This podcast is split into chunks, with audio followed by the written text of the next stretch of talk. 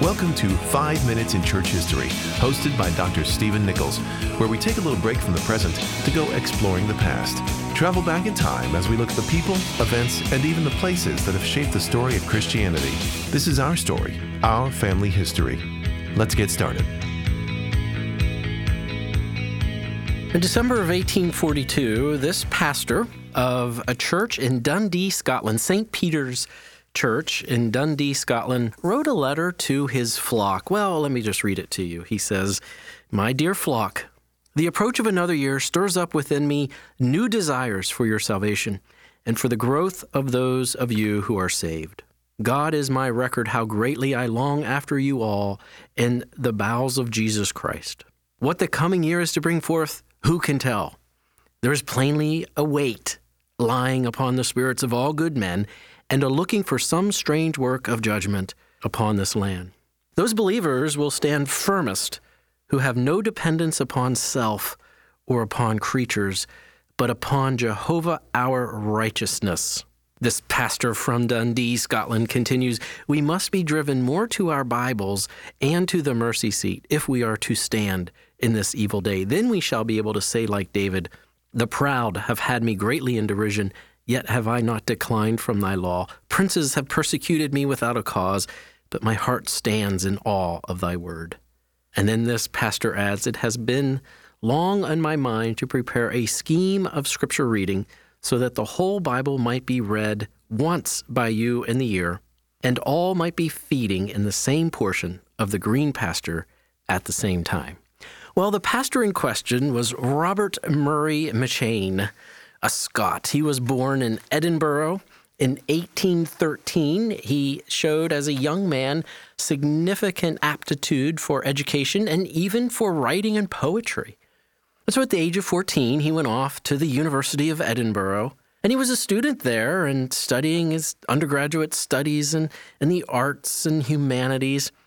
And in 1831, two things are happening. In June of 1831, he writes in his diary, bought Edwards's works. Of course, that's a reference to Jonathan Edwards.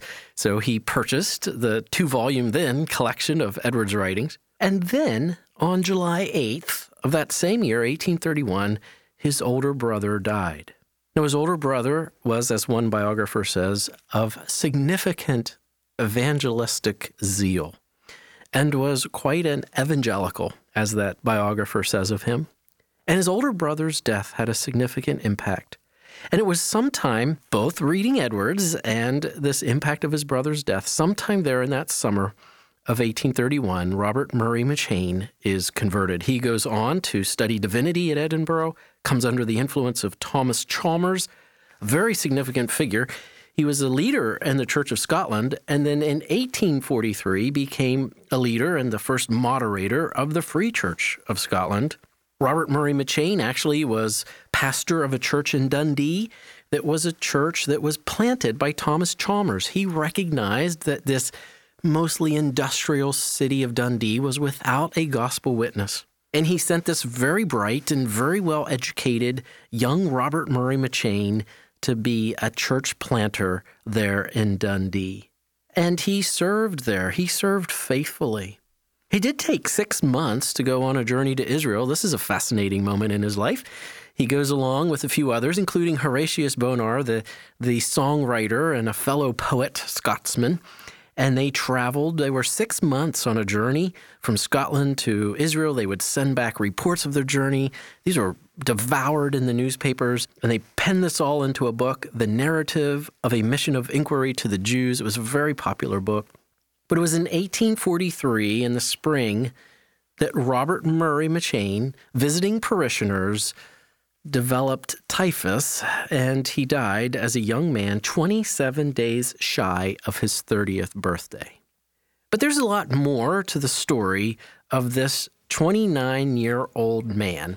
So let's come back and spend a little bit more time with him on the next episode of 5 Minutes in Church History. I'm Steve Nichols, and thanks for listening to 5 Minutes in Church History.